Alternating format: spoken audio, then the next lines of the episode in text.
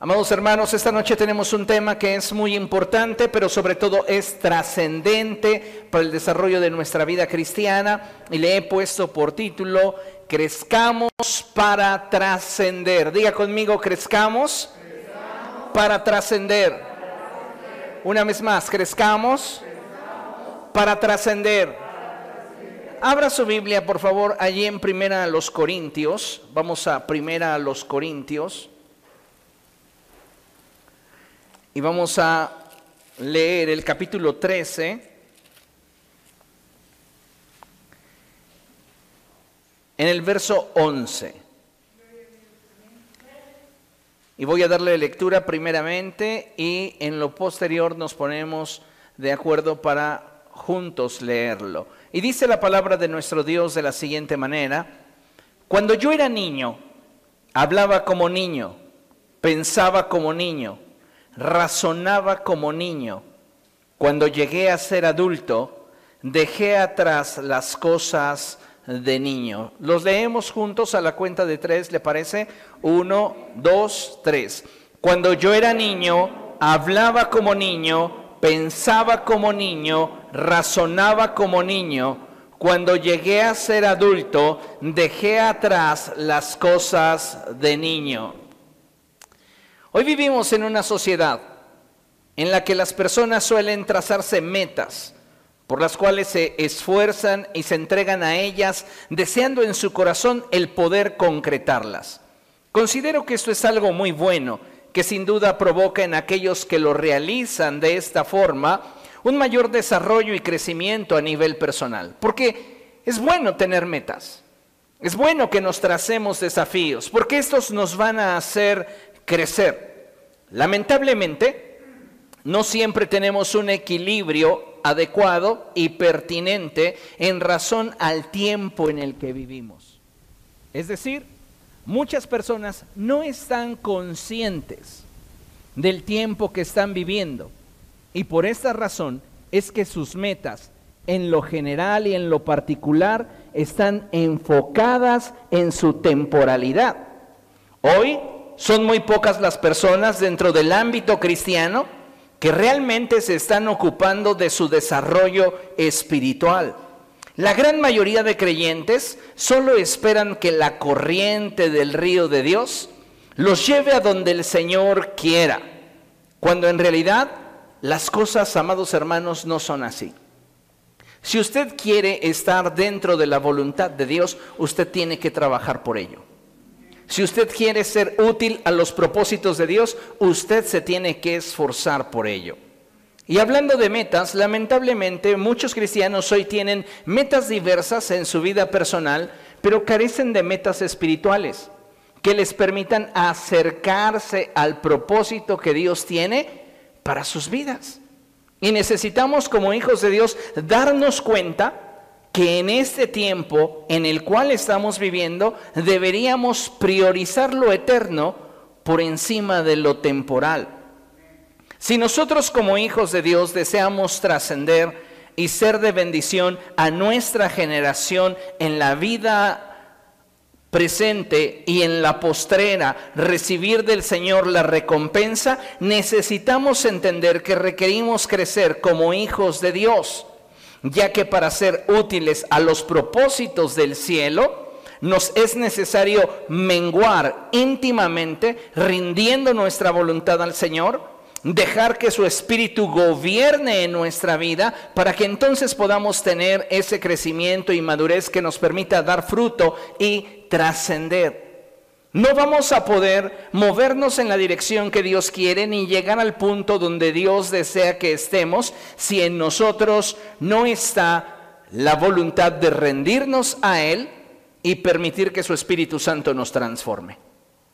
Podemos estar 24/7 dentro de la iglesia y podemos ocuparnos de actividades piadosas como darle de comer a los enfermos, darle de comer a los desprotegidos, cuidar a aquellas personas que están delicadas y hacer un sinfín de actividades que podríamos decir son loables.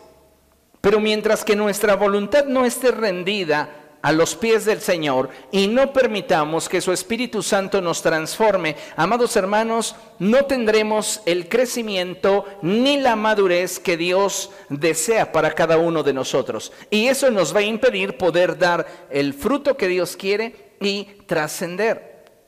La Biblia, amados hermanos, nos expresa una hermosa verdad cuando habla acerca de nosotros, los hijos de Dios. Y dice que la creación aguarda con ansiedad la revelación de los hijos de Dios. La creación entera está aguardando tu revelación. Y eso no se refiere a un acto en el cual simplemente le digamos al mundo que somos hijos de Dios. Porque pareciera que muchos cristianos se están revelando en su generación como hijos de Dios solo por decirle a la gente, yo soy cristiano. Y sabes, no hay nada más ajeno a la verdad que esto. Porque si tú quieres revelarte a tu generación como un hijo de Dios, necesitas mostrarle al mundo de forma palpable la gloria de Dios y el carácter de Jesucristo a través de tu vida. De nada nos sirve decirle a la gente, yo soy cristiano, si yo no estoy manifestando la gloria de Dios en mi vida y el carácter de Cristo. Entonces, para que la gloria de Dios se manifieste en nosotros y el carácter de Jesucristo se revele a través de nosotros, necesitamos madurar. Esto no va a suceder en la vida de un creyente que no tiene madurez. Todos los que somos hijos de Dios anhelamos ser más como Jesús, ¿cierto o no? Todos los que somos hijos de Dios queremos ser como Cristo. Sin embargo, algo que constantemente les he compartido es que el deseo no basta. Necesitamos madurar para que, como lo describe el apóstol Pablo, dejemos atrás aquellas cosas, formas de pensamiento, sentimientos, actitudes, acciones, conductas que nos impiden reflejar a Jesús. Porque esa es una realidad. Muchos de nosotros no estamos realmente moviéndonos en la revelación de los hijos de Dios y no estamos proyectando ni la gloria de Dios ni el carácter de Jesucristo. ¿Por qué? Porque nos está faltando la voluntad para poder manifestar una completa rendición al señorío de Cristo y no hemos podido llegar al punto en el cual el Espíritu nos transforme. Hoy no sería de extrañar que los cristianos dijeran amén a la pregunta, ¿realmente usted desea madurar en Cristo para poder dar fruto? Todos los creyentes van a decir amén. Todos quisiéramos crecer y trascender. Sin embargo, escuche esto. No todos estamos dispuestos a pagar el costo que implica el poder madurar en el Señor. ¿Qué es lo que está diciendo, pastor? Bueno, pues que madurar en Cristo tiene realmente implicaciones profundas en nuestras decisiones, en la forma en la cual vivimos. Y si nosotros no nos estamos disponiendo para que Dios cumpla su propósito en nosotros, podemos desear madurar, podemos anhelar ser como Cristo y la realidad es que esto no pasará. Porque para poder madurar y reflejar la gloria de Dios y la naturaleza del carácter de Jesús, tenemos que disponer nuestra vida y abrazar las implicaciones de la madurez. Y es que, amados hermanos, madurar, escuche, no es un asunto de edad o tiempo. Madurar implica el determinar que ciertos cambios acontezcan en nuestra manera de ver el mundo y responder ante aquello que nos rodea. Hay una infinidad de personas, hablando en términos naturales, que tienen años suficientes pero que no han madurado. Hablamos de personas que posiblemente tienen más de 25 años, 35, 45, 65, y siguen teniendo actitudes de personas inmaduras. ¿Qué es lo que ha sucedido? Pues que el tiempo lo han acumulado. Pero no han tenido la voluntad como para que su manera de pensar y responder ante aquellas circunstancias que les rodean cambie. Nosotros si queremos madurar necesitamos permitirle al Espíritu Santo que nos transforme. Porque de otra forma los años que llevamos en el Evangelio solo estarán en nosotros acumulando antigüedad. Le pregunto, ¿usted es un cristiano maduro o es un cristiano que tiene antigüedad? Ay, pastor, yo llevo como 20 años en el Evangelio, pero todavía me incomoda que los hermanos no me saluden. Usted ha acumulado durante 20 años antigüedad, pero no tiene madurez. Ay, pastor, es que yo llevo 25 años dentro del Evangelio ¿Y qué cree? No he terminado de leer una sola vez la Biblia. No sé orar. A mí que me busquen y me van a encontrar. Hemos estado acumulando antigüedad, pero no hemos desarrollado madurez. Y esos 25, 30 años que llevas en el Evangelio, has estado entretenido en un mismo lugar. Tal vez hemos pensado que por pasar demasiado tiempo dentro del Evangelio, en el cristianismo, hemos alcanzado cierto nivel de madurez, pero la realidad, amados hermanos, es que si no hemos sido transformados por el Espíritu Santo, porque no nos hemos rendido a la voluntad del Señor Jesucristo, nosotros hemos simplemente acumulado antigüedad. Y si queremos realmente trascender, necesitamos madurar. El Señor Jesucristo mencionó lo siguiente, mire, considere la expresión de Mateo capítulo 7, verso 20. Y él dijo lo siguiente, así que por sus frutos los conocerán. ¿Quiere leerlo usted a la cuenta de tres? Uno, dos, tres. Así que por sus frutos los conocerán. Esta expresión en sí misma es una expresión que nos revela tanto en cuanto a la naturaleza y el carácter del creyente que ha de ser usado por Dios. Nota, puede ser usted un creyente que legítimamente es salvo. Escuche esto. Puede ser que usted sinceramente aceptó a Cristo en su corazón, sinceramente le ha recibido como su único y suficiente Salvador. Y realmente usted es salvo, sus pecados han sido perdonados. Gloria a Dios por eso, amén. Pero si usted no trabaja en adquirir madurez, jamás podrá dar un fruto que glorifique a Dios y que le permita ser usado por Dios para sus propósitos. Una cosa es que seamos salvos otra cosa es que hayamos sido perdonados, pero una muy diferente es que tengamos la madurez necesaria para poder ser usados por Dios y estar incluidos en sus propósitos. De tal manera que de acuerdo con el pasaje, podemos decir que la diferencia entre un cristiano maduro y un inmaduro radica fundamentalmente en sus frutos. Diga conmigo, la diferencia entre un cristiano maduro y un cristiano inmaduro radica fundamentalmente en sus frutos. Es como en el caso de una persona. Una persona madura o inmadura lo puedes identificar con base en sus actitudes. Porque la actitud es el reflejo del pensamiento sumado a la emoción, sumado al sentimiento. Y entonces ves en las personas que tienen actitudes que lejos de darte estabilidad te genera inestabilidad por la forma en la cual reaccionan y eso te habla de que esa persona no tiene la madurez. Lo mismo sucede en la vida espiritual. Un creyente maduro se distingue de un cristiano inmaduro por sus frutos, no por sus cargos, no por sus autonombramientos, no por la cantidad de sus seguidores.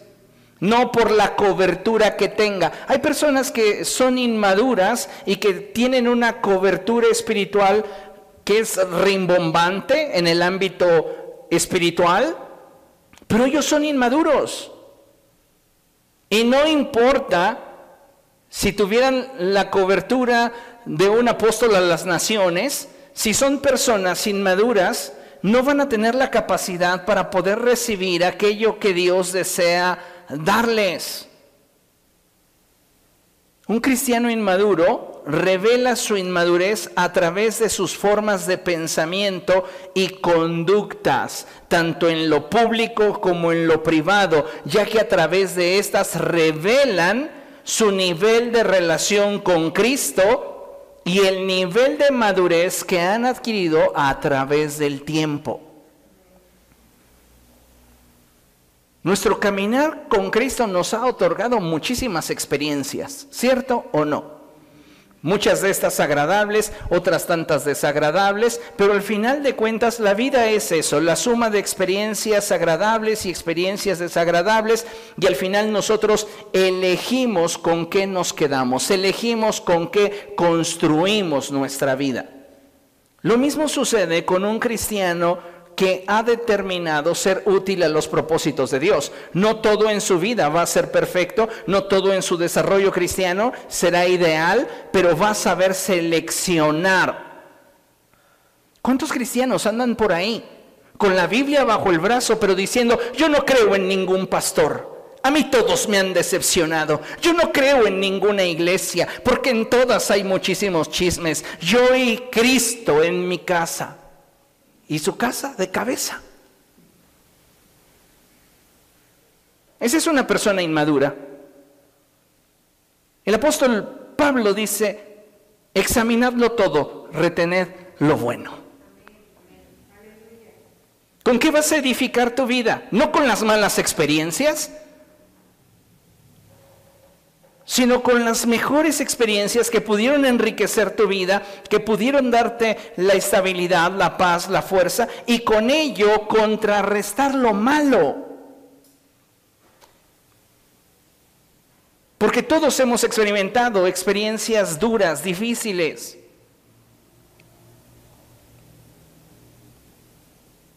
Y por esta razón nos vamos a apartar del propósito de Dios. Échale memoria a la gran cantidad de personas que se han apartado de Cristo por supuestas decepciones dentro de la iglesia. ¿A quién realmente estaban conectadas esas personas?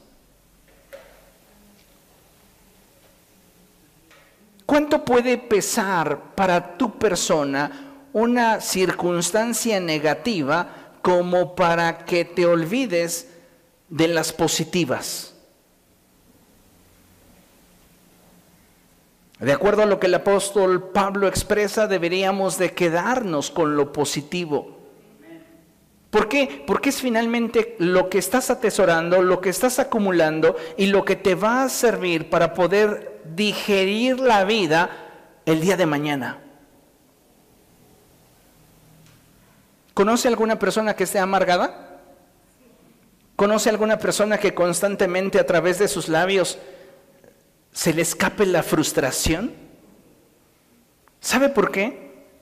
No porque su vida haya sido la peor, sino porque decidió aferrarse a aquellas experiencias negativas que tuvo en su vida en lugar de sopesarlas con las positivas que pudieran darle un futuro mejor. Podríamos decir es que la vida no nos ha favorecido, las circunstancias no han sido buenas con nosotros. Tal vez pudieras pensar que tu vida es una síntesis de la crisis y el dolor. Pero la realidad es que en medio de toda circunstancia siempre hay algo bueno. Y si no aprendemos a ver lo bueno en medio de esas circunstancias, nos vamos a enganchar con aquello que nos va a estar destruyendo íntimamente. Entonces, necesitamos entender que un cristiano maduro es aquella persona que ha estado dispuesta a pagar el costo de la madurez. Y el costo fundamental de la madurez es el rendir mi voluntad a Cristo y dejar que el Espíritu Santo me transforme. Yo puedo ser una persona que ostenta un título, pastor, apóstol, profeta, evangelista, maestro dentro de una congregación y sabe qué, ser una persona que no le ha dado el espacio al Espíritu Santo para transformarle. Sí tengo un título, pero soy inmaduro. ¿Y sabes cuándo vas a trascender? Jamás. Por eso es importante reflexionar sobre las palabras del apóstol Pablo cuando él dice cosas como estas. Mire, acompáñame. Primera Timoteo, capítulo 3. Esta expresión del apóstol Pablo es muy interesante. Primera Timoteo, capítulo 3. Vamos a leer el verso 1 y luego vamos a brincar al verso 6. Amén. Primera a Timoteo capítulo 3, verso 1 y luego brincamos al verso 6. Comienza el apóstol diciendo lo siguiente. Se dice y es verdad que si alguno desea ser obispo, a noble función aspira. Él está diciendo, se dice y es verdad que si alguno de ustedes desea ser usado por Dios, desea cosas buenas. Si alguno de ustedes desea ser útil en la obra de Dios, lo que está deseando es bueno. Pero, después de todas las características que él comienza a mencionar sobre el perfil de las personas que han de servir a Dios, el verso 6 es el que para mí resalta más en cuanto a la selección del candidato que habrá de ser útil en las manos de Dios. Y el verso 6 dice, no debe de ser un recién convertido, no sea que se vuelva presuntuoso y caiga en la misma condenación en la que cayó el diablo. Cuando la escritura está ejemplificando la condición de una persona a través de la expresión recién convertido, no está enfocándose en el tiempo que lleva asistiendo a la iglesia sino está apuntando a la condición espiritual que tiene en términos integrales de su pensamiento, sus convicciones y su conducta. Un ejemplo bíblico de esto podría ser Jacobo, el hermano de Jesús, el hermano en la carne de Jesús. Él fue el principal líder que comenzó a dirigir a la iglesia. ¿Cuánto tiempo llevaba congregándose Jacobo cuando Dios lo establece como ese líder que ha de dirigir a la iglesia en su propósito divino en los días siguientes? Jacobo no tenía de converso más de 40 días. pero tenía madurez. ¿Por qué? Porque había determinado rendirse completamente al señorío de Cristo y había decidido en su corazón dejar que el Espíritu Santo transformara su vida. Eso es lo que te da madurez. No los años dentro de la iglesia, lo que te da madurez es tu convicción de rendirte a Cristo. Y eso implica un costo muy alto en el cual tú necesitas entender que debes de menguar para que Él crezca. Entonces, el apóstol Pablo está poniendo una característica que es bien interesante sobre las personas que habrán de ser útiles a los propósitos de Dios para manifestar su gloria y su carácter. Y es que deben de ser personas maduras. Personas que le han rendido su corazón a Jesucristo y que han dejado que el Espíritu Santo transforme sus vidas. ¿Por qué? Porque si colocamos en posiciones de autoridad a personas que llevan mucho tiempo dentro de la iglesia, pero son personas inmaduras, dice el apóstol que es muy probable que esa gente se vuelva presuntuosa. Y mire, como líderes llegamos a cometer estos errores. Yo como pastor como apóstol de Jesucristo, he llegado a cometer esos errores. ¿Por qué? Porque he deseado muchas veces impulsar a personas que no tienen la madurez. Y después, como vulgarmente se dice, me sale el tiro por la culata. Inviertes en personas que no tienen la estabilidad para glorificar a Dios a través de sus vidas.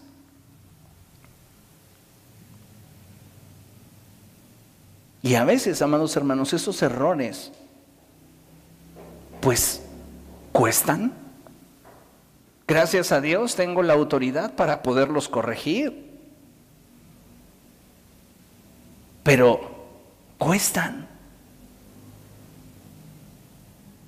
Y cuando el apóstol Pablo dice, si tú colocas en una posición de autoridad a una persona que es inmadura, lo más seguro es que esa persona va a comenzar a sentirse más que los demás, va a actuar con presunción y va a caer en la misma condenación en la que cayó el diablo. Pablo se remonta a la historia y de la revelación que él tiene de lo que aconteció en el principio, cuando Lucero se rebeló contra Dios, él puede extraer el hecho de que se rebeló porque se llenó de orgullo. Y esa fue su condenación. El profeta Ezequiel dice algo que es muy interesante. Y el profeta Ezequiel dice, perfecto fuiste desde el día de tu creación hasta que la maldad halló lugar en tu corazón. ¿Y sabe cuál fue el problema? Su familiaridad con Dios. Porque a mayor familiaridad, las líneas del respeto y de la jerarquía o rango se ven difusas. ¿Qué dijo Lucero antes de rebelarse contra Dios?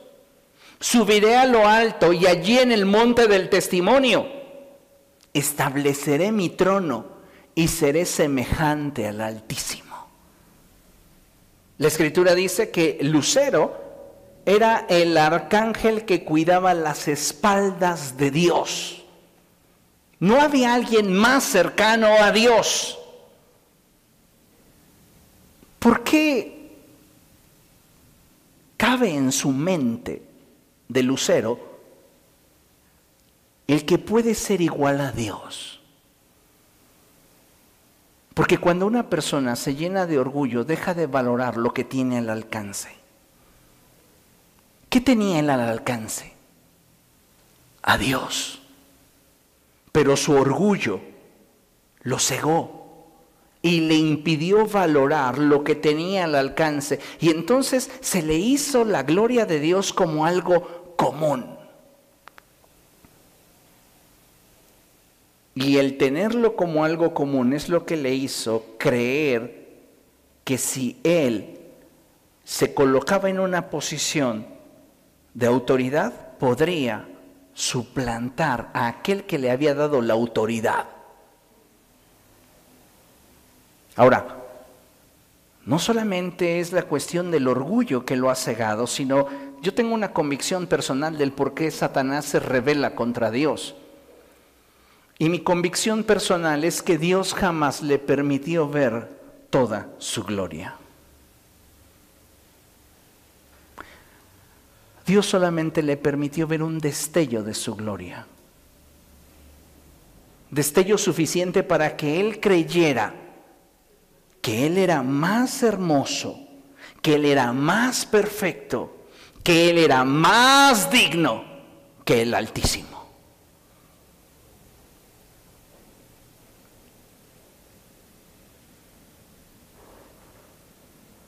La madurez te da la estabilidad que necesitas para poder adentrarte en el propósito de Dios y aceptarlo con humildad.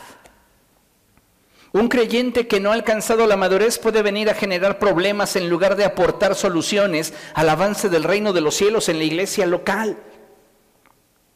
Usted no tiene ni idea de cuánta gente se ha ido de la iglesia por causa de que su inmadurez les impide someterse a Cristo y dejar que el Espíritu Santo les transforme.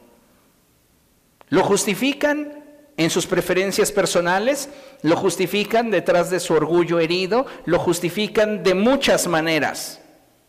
Pero la realidad es que son inmaduros. Y necesitamos hoy nosotros autoexaminarnos y darnos cuenta qué tan maduros somos en el Señor. Porque de eso va a depender qué tan útiles podamos ser para el propósito de Dios en nuestra generación. En este sentido podemos ver claramente cómo un creyente que no ha alcanzado la madurez puede venir a generar problemas en lugar de dar soluciones. Por el contrario, cuando una persona alcanza cierto nivel de madurez, escuche, ¿cómo, ¿cómo, puedo identificar a una persona madura? Cuando una persona ha alcanzado cierto nivel de madurez, se esmera por volverse experta en aquello a lo cual Dios le llamó. Para un creyente maduro jamás será suficiente un lo intenté. Para un creyente maduro, la meta es hacerlo y hacerlo bien. ¿Por qué? Porque es para Dios. Para muchas personas el buscar la excelencia es simplemente fruto de vanidad. Ay, quiere la excelencia porque es vanidoso. Quiere la excelencia porque se quiere sentir superior a los demás. Acá entre nosotros, como chisme pastoral, a veces entre los pastores hay esa clase de pensamientos. Busca la excelencia porque nos quiere humillar. Por favor. Estás hablando con personas que se supone deberían tener un grado más alto de madurez. Pero lamentablemente a veces hasta en esos niveles te das cuenta que no todos tienen la madurez como para querer ofrecerle a Dios lo mejor.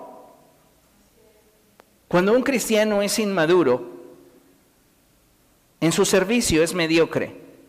No está creciendo en aquello que Dios le llamó a hacer y mucho menos trascendiendo.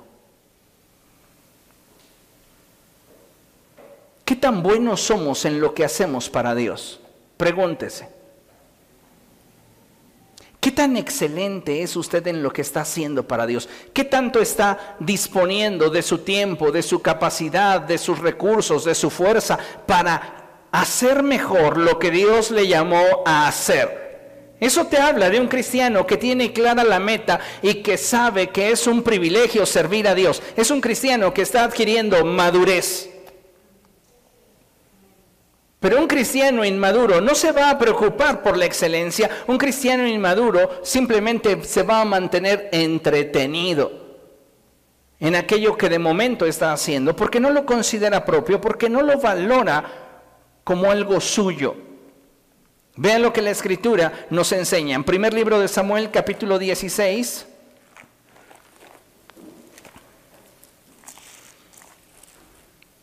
En el contexto, Saúl ha sido desechado por Dios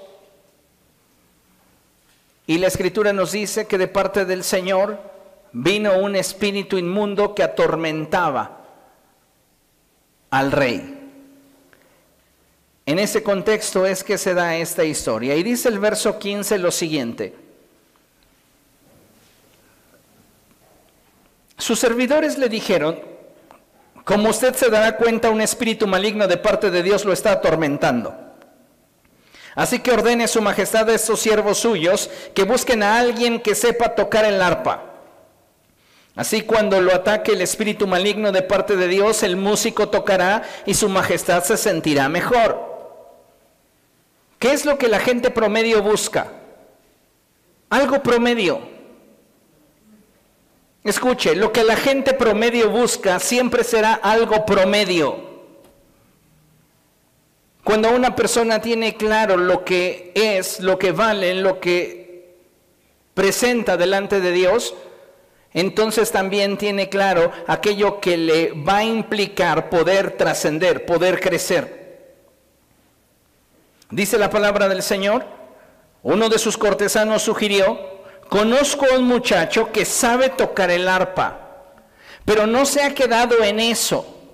No solo sabe tocar el arpa, también es valiente, es hábil guerrero, sabe expresarse y es de buena presencia. Además, el Señor está con él y vive bajo autoridad.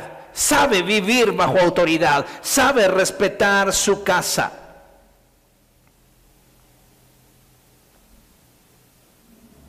David es un joven que tiene un nivel de madurez suficiente como para que Dios lo considere para sus propósitos. Así que en esta expresión que la palabra de Dios nos da, por sus frutos los conocerán, la palabra nos revela mucho acerca de una persona. Y es en estos aspectos en los cuales debemos esforzarnos y trascender. La Biblia, amados hermanos, nos enseña algunos principios básicos que son fundamentales en la vida de todo creyente que desea crecer, madurar y trascender. Y estos son, vea, Salmo 1, versos del 1 al 3 dice, Dichoso el hombre que no sigue el consejo de los malvados, ni se detiene en la senda de los pecadores, ni cultiva la amistad de los blasfemos, sino que en la ley del Señor se deleita y día y noche medita en ella. Es como el árbol plantado a la orilla de un río que, cuando llega su tiempo, da fruto y sus hojas jamás se marchitan y todo cuanto hace, prospera. En otras palabras, la dicha de un hombre radica en apartarse del pecado, buscar a Dios y trabajar por la transformación que el Espíritu Santo quiere llevar a cabo en su vida a través de la palabra que éste recibe. ¿Cuáles son los elementos que vemos en esta porción de la escritura? ¿Cómo es que podemos hacer personas aptas para ser usadas por Dios?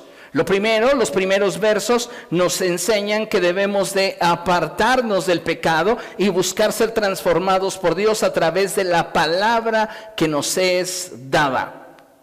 Pero hay otros elementos que son fundamentales que van a permitirle a esa palabra recibida provocar en nosotros la transformación. Y comienza hablándonos sobre la naturaleza del árbol. Es como el árbol. Eso refiere a la genética, a la naturaleza. El apóstol Juan él lo expresa de esta forma y él dice, el que es de Dios no peca, porque la naturaleza de Dios está en él. ¿A qué se refiere eso? a que cuando tú has nacido de nuevo, la naturaleza del Espíritu está en ti y entonces tú buscas agradar a Dios, buscas rendirte a Él. Continúa la escritura y dice que ese árbol debe de ser plantado. Una persona que ha sido plantada es una persona que está firme en el lugar donde Dios le ha colocado. Platicaba con el pastor Uri el fin de semana y él me decía, tengo congregantes que llegan y me dicen, pastor, la semana pasada no asistí con usted porque me fui a la otra iglesia. Y los hay. Yo le puedo asegurar que en esta iglesia hay gente así. Pastor, no estuve este domingo en, Portadores de Bendición porque me fui a Conquistando Fronteras o me fui a la iglesia que está atravesando la avenida o estuve eh, viendo a tal predicador en internet. Son cristianos que no van a crecer en su nivel de madurez porque no están plantados. Cuando una persona está plantada, echa raíces. Cuando tienes convicción respecto de dónde has sido colocado por Dios, echas raíces. Y entonces, cuando ese árbol que ha sido plantado echa raíces, estas raíces le permiten extenderse hacia la corriente del río para alimentarse. ¿Estás de acuerdo conmigo? Las raíces que se extienden implican conexión. Y si nosotros no estamos teniendo conexión con el Espíritu Santo, no vamos a tener la capacidad de poder ir creciendo. Dice la Escritura que cuando llega su tiempo, eh, da fruto. Cuando llega su tiempo, cuando llega su madurez, entonces puede dar fruto. Sus hojas jamás se marchitan, es decir, una persona que está caminando en una relación con el Espíritu Santo mantiene su vitalidad y trasciende. Todo cuanto hace prospera. Si usted quiere tener una vida que trascienda, usted necesita tener estas cualidades básicas. Son fundamentales en el desarrollo de nuestra vida cristiana. ¿Por qué no todos los creyentes dentro de una iglesia son cristianos maduros? Por lo siguiente. Muchos creyentes quieren ser usados por Dios, desean trascender en su vida espiritual, pero lamentablemente jamás se han establecido como meta madurar. No es su meta madurar. Quieren tener un, una ocupación dentro de la iglesia. Quieren ser vistos de los demás. Quieren tener el centro de atención, ser los protagonistas. Pero muchos de ellos no van a trascender porque no tienen como meta personal madurar. Y si no maduras, el fruto no vendrá. ¿Qué necesitamos entonces nosotros disponernos para madurar? No hay otro camino, no hay otra forma. Si nosotros como hijos de Dios nos resistimos a rendir nuestra voluntad a los pies del Señor Jesucristo y nos resistimos para dejar que Dios transforme nuestra vida, la madurez no llegará a nuestra vida. Los años que acumulemos en el Evangelio servirán simplemente para darnos un parámetro de cuánta antigüedad tenemos practicando una religión. Pero no necesariamente hablará de nuestro nivel de madurez.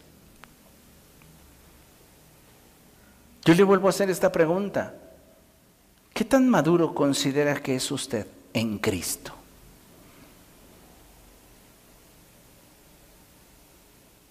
¿Cómo suele usted juzgar las situaciones que acontecen en torno a usted? De acuerdo a lo que la palabra de Dios nos enseña, de acuerdo a lo que el Espíritu Santo nos guía, o de acuerdo a cómo nos sentimos.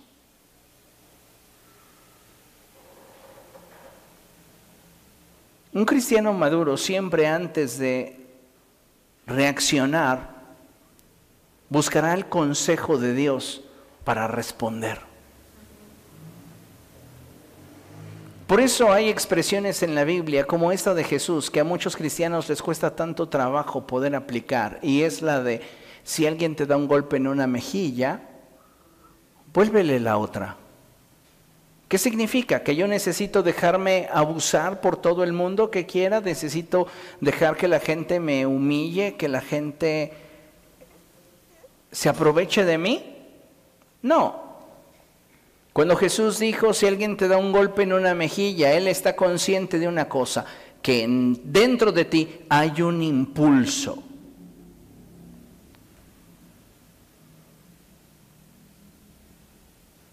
Y lo que te dice es, controla ese impulso, aún cuando sea necesario tener que poner la otra mejilla, pero controla el impulso. ¿Por qué? Porque es bien fácil pasar de ser víctimas a victimarios. Es muy fácil el que nosotros reaccionemos basados en el impulso del momento y que entonces podamos decir o hacer cosas de las cuales el día de mañana nos arrepintamos. ¿Qué necesitamos? pedirle la dirección al Espíritu Santo para saber cómo debo responder y que no sea el fruto de un impulso, de un arrebato, de una emoción que de pronto no pude controlar. Ahora, todos estos que hemos visto son elementos fundamentales que nos van a permitir como creyentes madurar. Pero si queremos trascender, debemos de poner atención a nuestra relación con Dios con base en cuatro aspectos fundamentales. Y el primero de ellos tiene que ver con la prueba del espíritu, la prueba del corazón, la prueba del peso y la prueba de la talla. ¿Cómo se mide la vida de un creyente que tiene la capacidad de trascendencia? Bueno, vamos a irlo viendo. Lo primero que debemos de saber es que si queremos trascender debemos aprobar estas cuatro pruebas. Puede ser una persona muy talentosa, pero si no eres una persona madura, no tendrás la capacidad de trascender en aquello que Dios está confiando.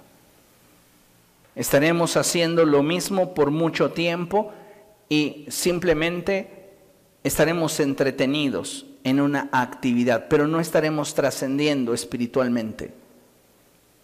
Y es lo que debemos de buscar como hijos de Dios, crecer para trascender llegar a un nivel de madurez en el cual podamos ser personas útiles a los propósitos de Dios. Es maravilloso cuando la escritura nos dice que Dios encontró en David un hombre conforme a su corazón. Ahorita lo vamos a ver más adelante. Pero ¿cuántos de nosotros tenemos talento pero no un corazón para Dios? Tenemos habilidades, tenemos capacidades, pero carecemos de madurez. Si queremos trascender, tenemos que estar dispuestos a pagar el costo de madurar para entonces poder ser útiles a los propósitos de Dios. Entonces, ¿Cómo se prueba el espíritu de una persona? Diga conmigo, a través de su visión.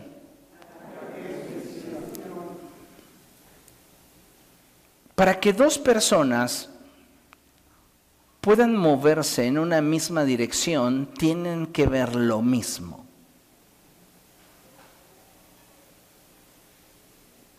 No pensar lo mismo, pero sí ver lo mismo.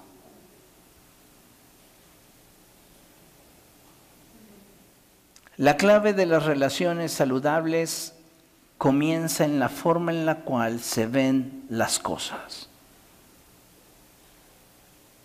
Si no se ven desde el mismo ángulo, la aparente unidad no es unidad.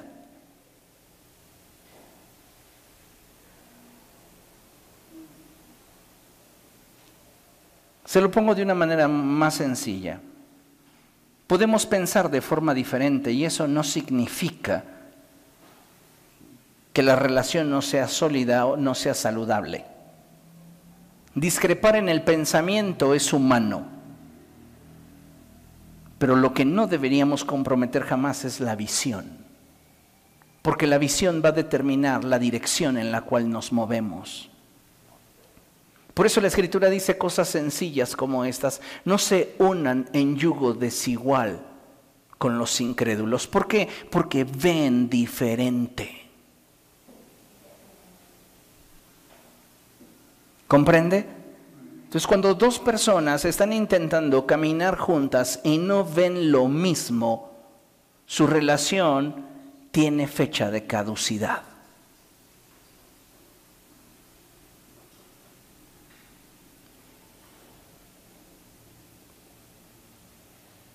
Si usted quiere trascender con Dios, asegúrese de que está viendo lo mismo que Él. Tan simple como eso. Vea lo que dice la escritura, Jeremías capítulo 1, verso 11. A veces para ver las cosas de la misma forma que la otra persona lo ve, se requiere de un simple diálogo, de comunicación.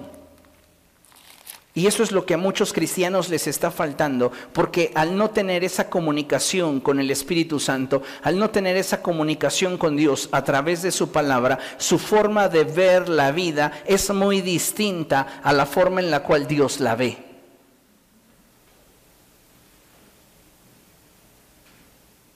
Y reitero, podemos tener diferentes formas de pensamiento, pero no podemos comprometer la visión. Yo pienso diferente que tú, eso es válido. No somos robots. Pero en el momento en el cual dejamos de ver las cosas desde el mismo ángulo, desde ese momento comienza a haber una división. ¿Entiende lo que le estoy diciendo?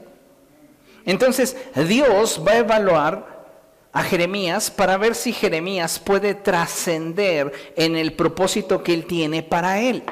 Jeremías ya estuvo dispuesto a rendir su voluntad a Dios, estuvo ya dispuesto a que el Espíritu Santo lo transformara. Jeremías tiene un grado de madurez y para que Dios lo lleve a la trascendencia, él tiene que aprobar la prueba. Por eso es maravilloso cuando el apóstol Pablo dice cosas como estas. Esfuércense por presentarse aprobados delante de Dios. Jeremías capítulo 1, verso 11. Y vea qué sencillo es Dios. Realmente es que esto es lo maravilloso de las relaciones trascendentes y es que son sencillas. Hay una gran diferencia entre algo que es sencillo y algo que es simple. Lo que es sencillo puede ser elegante, pero lo que es simple no sabe. Entonces Dios es sencillo en la forma en la cual Él establece y traza la relación con el hombre. Y dice la escritura que en el verso 11 Él evalúa la visión de Jeremías con una sola palabra, con una sola expresión, y le dice, ¿qué es lo que ves, Jeremías? ¿Qué ves? ¿Y qué responde Jeremías? Veo una vara de almendro.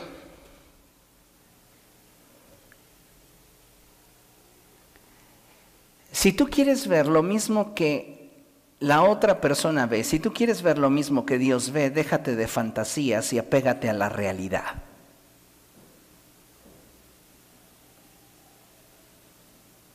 Esto se los enseñé en la serie de Pastoreando lo Profético.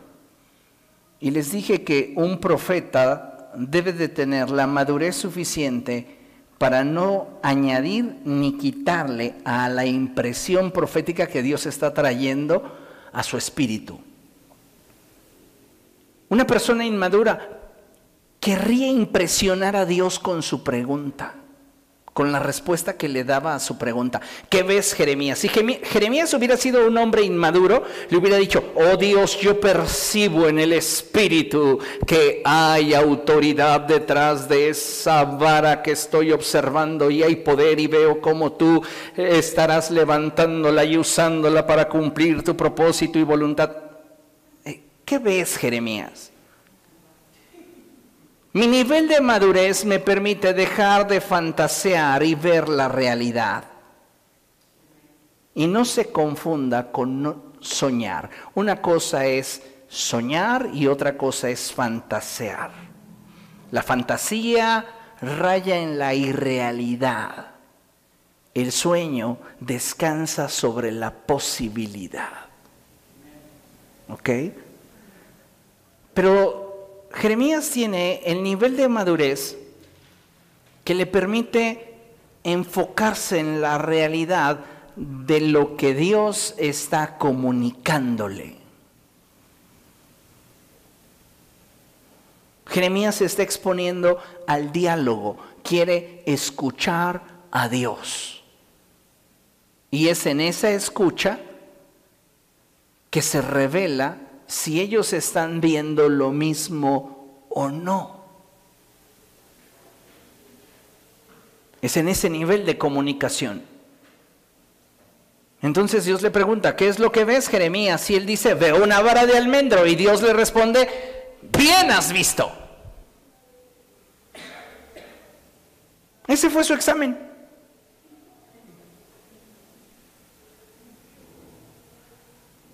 El diálogo que Dios quería con Jeremías era muy simple, era simplemente que el profeta pudiera ver las cosas como él las veía. Simples.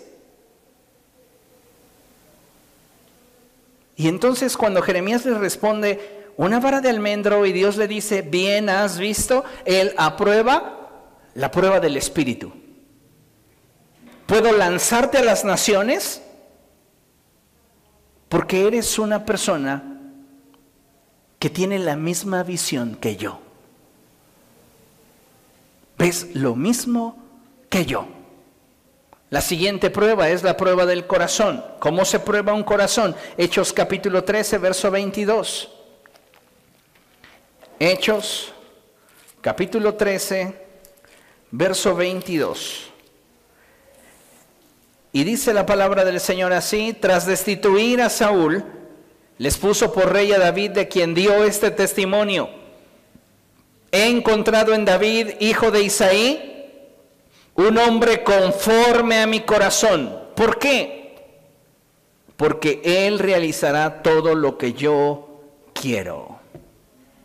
¿Cómo se prueba el corazón de una persona que quiere trascender en las cosas de Dios? ¿Cómo lo prueba Dios? Dios prueba el corazón de cada uno de nosotros a través de nuestro nivel de obediencia y sujeción. Diga conmigo obediencia y sujeción. La obediencia es algo externo, la sujeción es algo interno. Siempre le suelo poner el ejemplo de aquel niño al cual su padre le dice, siéntate. Y el niño dice, no quiero. El padre le dice, siéntate. El niño dice, no quiero. El padre lo toma de los hombros y lo sienta y le dice, que te sientes. Y el niño dice, por fuera podré estar sentado, pero por dentro sigo de pie. Algunos cristianos practican la obediencia, pero desconocen la sujeción. Y esa es parte de la prueba, es parte del examen. ¿Alguna vez le sucedió en algún momento en sus años mozos cuando presentaba exámenes que dijo, ay, qué fácil estuvo el examen y qué rápido y va y lo entrega y luego afuera con sus compañeros dice, no, la parte de atrás estaba bien difícil. ¿Había una parte atrás? O sea, algunos de nosotros pensamos que solo Dios va a evaluar la obediencia, lo que yo externamente haga, pero si lo haces de mala gana en tu corazón, no te estás sujetando a la voluntad de Dios. Puedes ser obediente, pero no sujeto. Y un corazón se prueba en la integridad de estas dos cualidades, obediencia y sujeción. A veces es tan sencillo como dar una instrucción para evaluar a una persona. Tan simple como decirle, ¿sabes qué? Me gustaría que las sillas tuvieran más espacio entre cada fila.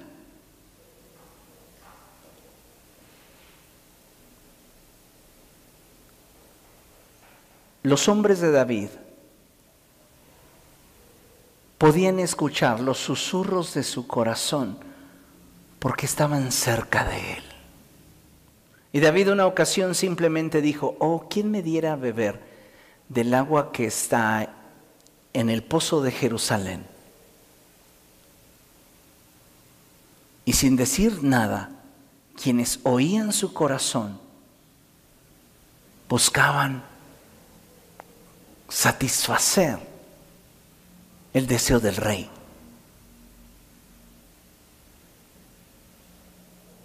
Le puedes decir a una persona, ¿sabes qué? Esto es lo que a mí me gustaría y con sus actitudes te responde. A veces los silencios son respuestas. Y cuando Dios nos plantea y quiere que hagamos algo, está probando nuestro corazón. ¿Qué tan obedientes somos y qué tan sujetos somos a ello? Porque puedo pensar diferente, lo vuelvo a decir. Y algunos de nosotros justificamos nuestra falta de sujeción por el hecho de que creemos que está justificada en nuestra manera distinta de pensar. Y no es así. Yo puedo ser una persona bien sujeta que en su manera de pensar continúa conservando su individualidad.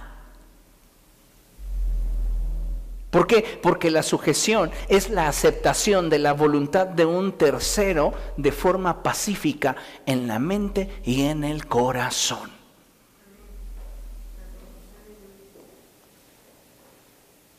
Entonces, en situaciones bien sencillas como, ¿sabes qué? Me gustaría que acomodaras de otra forma las sillas. Tú puedes ver cómo está el corazón de un servidor. en cosas tan sencillas como esas. Porque la gente que no está conectada a tu corazón tiende a resistir lo que tu corazón desea. Dios nos revela su voluntad y nosotros resistimos su voluntad. Practicamos una obediencia superficial, pero no nos sujetamos de corazón y pacíficamente a lo que él quiere. ¿Por qué entonces David era tan especial para Dios?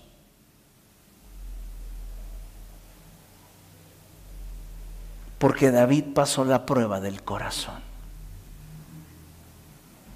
No solo era obediente, sabía sujetarse. ¿Qué tan preparado está usted para trascender? Recordemos que el primer paso es madurar. Pero si usted no ha logrado madurar, imposible será que trascienda. Entonces el primer paso es pagar el costo de madurar y después que yo haya cumplido con todo lo básico que les mencioné del Salmo 1, versos del 1 al 3, proseguir al punto en el cual yo pueda estar preparado para trascender. Y para trascender yo voy a necesitar tener que aprobar en estas cuatro pruebas. La primera, la prueba del espíritu. La segunda, la prueba del corazón. Tres, la prueba del peso. ¿Cuánto pesas? Y no estoy refiriéndome a la cantidad de peso en kilogramos que pudieras manifestar al subirte a una báscula. El peso de un cristiano, escuche con atención, se mide en la forma en la cual es fiel a sus pactos.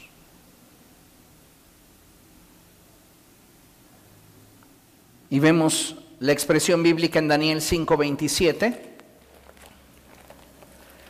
libro del profeta Daniel, capítulo 5, verso 27.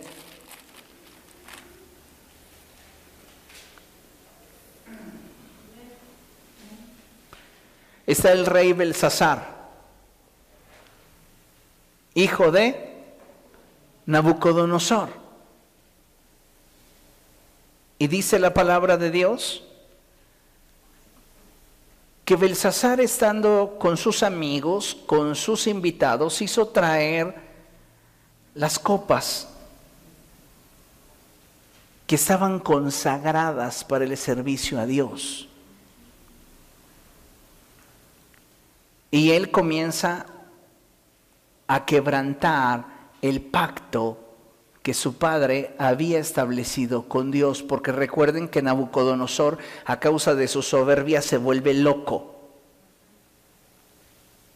Y es hasta que en algún momento, después de muchos años, él reconoce que el Altísimo es el soberano y que Él es el único que pone y quita reyes y que Él es el único todopoderoso. En ese momento le es devuelto su reino y Él dice, a partir de este día voy a guardar el pacto con Dios. Pero su hijo no guarda el pacto. Su hijo Belsasar comienza a quebrantar el pacto. Y dice la escritura en el verso 27, Tekel, su majestad ha sido puesto en la balanza y no pesa lo que debería pesar. Cuando hablamos de pactos en el desarrollo de nuestra vida cristiana, hablamos de todas aquellas cosas que al participar de la relación con Cristo se dan por sentadas y enteradas. Sentadas y enteradas.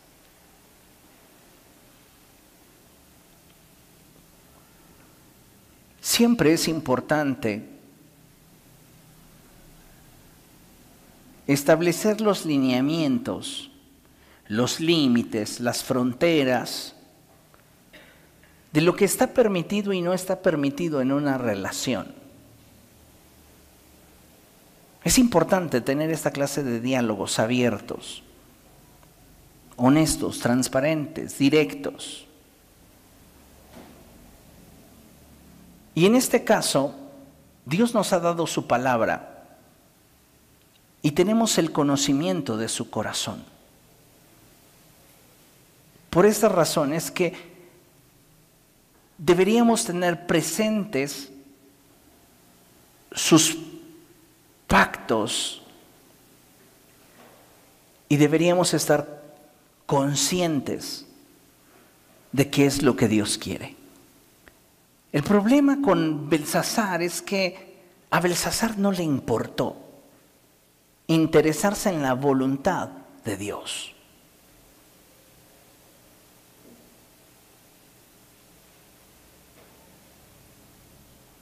Y eso le acarreó un problema, porque su falta de comunicación, su falta de apertura al entendimiento, le provocó su ruina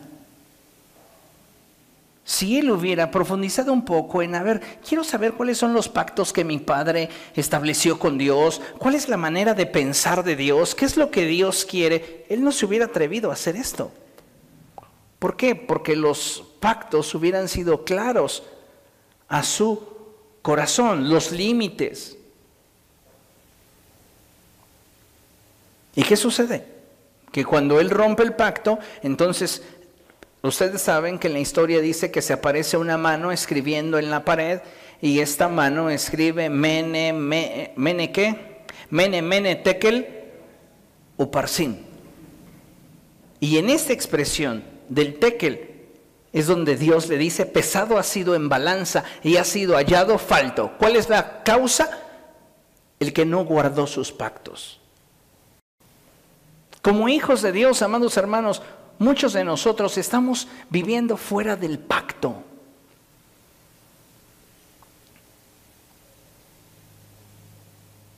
El ejemplo que más nos incomoda, porque es donde tenemos la llaga abierta, nuestra mayordomía financiera. Sabemos o no sabemos que la voluntad explícita y conocida de Dios es que de todo el fruto que obtengamos de nuestro esfuerzo, apartemos para Él el 10%. Conocemos el pacto, ya hubo un diálogo, ya hubo una limitante. Sabes que esto es lo que yo quiero de ti, esto es lo que tú esperas de mí. Vamos a hacerlo teniendo una misma visión. Pero a la hora de la hora decimos, ah, no, mejor no. ¿Cómo esperamos pasar la prueba del peso si no estamos guardando nuestros pactos con Dios?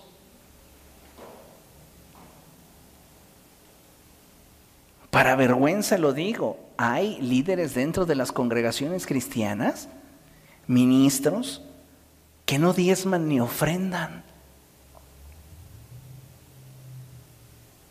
Y eso debería ser vergonzoso para la persona que no lo hace. No porque el pastor sea el que dependa de lo que esa persona pueda o no dar, sino porque esa persona está fallando a su pacto.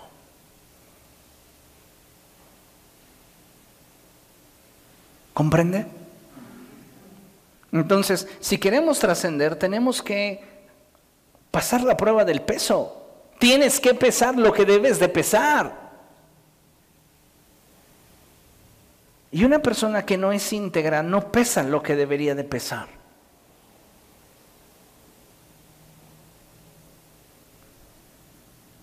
Si tú quieres trascender, entonces tienes que pasar también la prueba de la talla, tu estatura. Y esta no se mide en centímetros, así como el peso no se mide en kilogramos, la estatura de un creyente maduro no se mide en centímetros. ¿Cómo se mide entonces? En su afán por servir. No por querer ser el ajonjolí de todos los moles. Estoy hablando de alguien que tiene un deseo de hacer las cosas para Dios y hacerlas bien. Efesios capítulo 2, verso 10.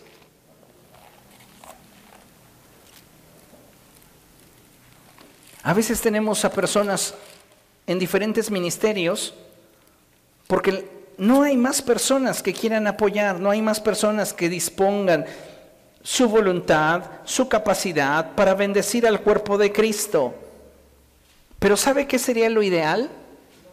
Que cada persona tuviera una actividad en la cual volverse experta.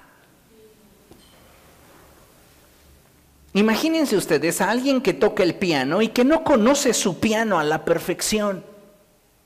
Oye, ¿y para qué es este botón? Ah, no sé. ¿Y para qué es esta perilla? Ah, no sé. ¿Y para qué es ese pedal y cómo funciona? Pues para que lo presiones con el pie. Ah, en serio. Alguien que tiene una guitarra y como aquellos cortesanos que le dijeron a Saúl, alguien que sepa tocar el arpa y la, es, es tan bueno que hasta con menos cuerdas la hace sonar. Mediocre. Yo no creo que David hubiera tenido la actitud de llegar ante el rey Saúl y decirle, voy a tocar para hacerle sentir mejor, aunque traigo mi arpa toda puerca escurriendo. Este es juguito de naranja que me comí en el camino mientras venía para acá. ¿Se imagina David presentando así su arpa delante de Saúl? Su arpa toda puerca, él con los codos todos chorreados, apestando a oveja. ¿Y el arpa sin cuerdas? Pero nosotros somos tan buenazos que hasta sin cuerdas tocamos. Algo que sucedía en la iglesia hace 15, 25, 30 años era que mientras los músicos estaban al frente y ya se estaba preparando la alabanza, siempre había el guitarrista que estaba trian, trian, trian, trian, trian, ahí apretando sus cuerdas a la mera hora. O el clásico cantante que pasaba y decía, no me sé el canto, pero es palón, y gloria de Dios. ¿Sabe por qué no llegamos a ese nivel de excelencia? Porque no tenemos un afán por servir al que amamos. ¿Sabe cuál es la antítesis del amor? No es el odio. ¿Sabe qué es lo que destruye más el amor? Es la indiferencia.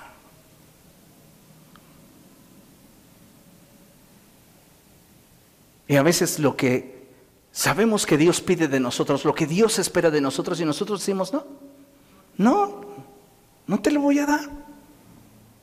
Oye, pero soy el Altísimo, dame un mejor servicio. Conoce de perdida tu guitarra, ¿para qué es esa palanquita? por si me canso. Conoce bien tu batería, conoce bien tu consola de audio, conoce bien tu computadora, conoce bien lo que haces para servir a Dios. Vuélvete un experto. Pero ¿sabe por qué no deseamos la excelencia? Porque no tenemos un afán de servir. En la librería, oiga hermana, recomiéndeme libros para eh, un corazón entristecido. Ay, pues déjeme preguntarle al pastor. Oh, pues que el pastor es el encargado de la librería.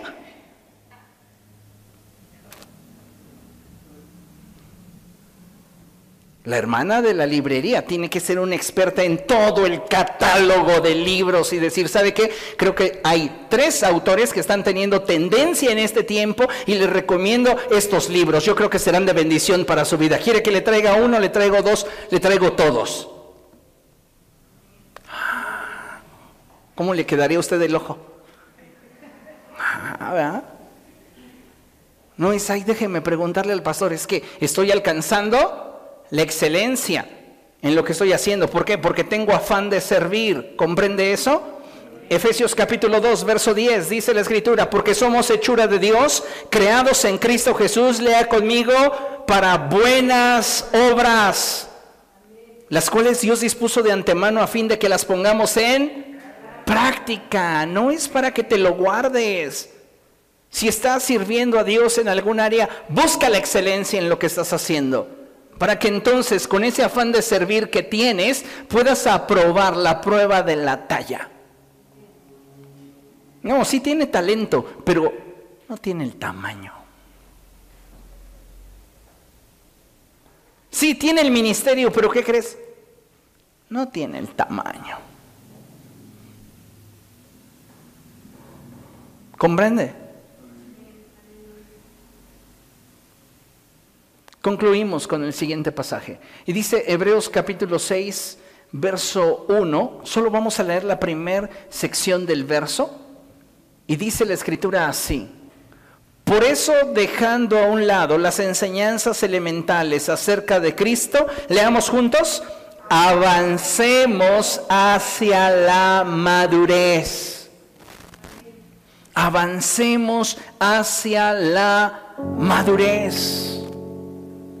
Crezcamos para trascender. Eso va a implicar un proceso doloroso, sí, pero maduraremos. Y una vez que hayamos madurado, si queremos trascender y ser útiles para la gloria de Dios, entonces procuremos aprobar cada una de esas pruebas que es la prueba del espíritu, la prueba del corazón, la prueba del peso y la prueba de la talla. Y si usted dice, estas cuatro pruebas las he aprobado, prepárese porque usted va a trascender en lo que Dios le llamó a hacer. Amén. Crezcamos para madurar. Póngase de pie y vamos a dar gracias a Dios por este tiempo. Padre, queremos darte gracias por tu palabra. Gracias Señor por lo que has hablado a lo más profundo de nuestro corazón. Te ruego, precioso Espíritu Santo, que seas tú ministrando a la necesidad de cada uno de tus hijos que desean ser usados por ti, que desean ser útiles en tus planes y propósitos. Precioso Dios, transforma nuestra manera de pensar Hoy rendimos nuestra vida delante de ti y te pedimos, Dios, haz tu voluntad. Cumple tu propósito en nuestra vida. Perfeccionanos, moldéanos, transfórmanos. Señor, permítenos madurar y tener la capacidad para que tú, en el momento que así lo determines, nos uses para tu gloria perfeccionanos en ti y permítenos aspirar a ser cada vez mejores en aquello que tú nos has llamado a hacer. No queremos acumular antigüedad, queremos desarrollar una relación tal, Señor, en la que tú nos permitas conocerte mejor y ser útiles para la gloria de tu nombre. Te damos a ti toda la gloria en el poderoso nombre de Jesús. Amén y amén. Aleluya. Gloria a Dios.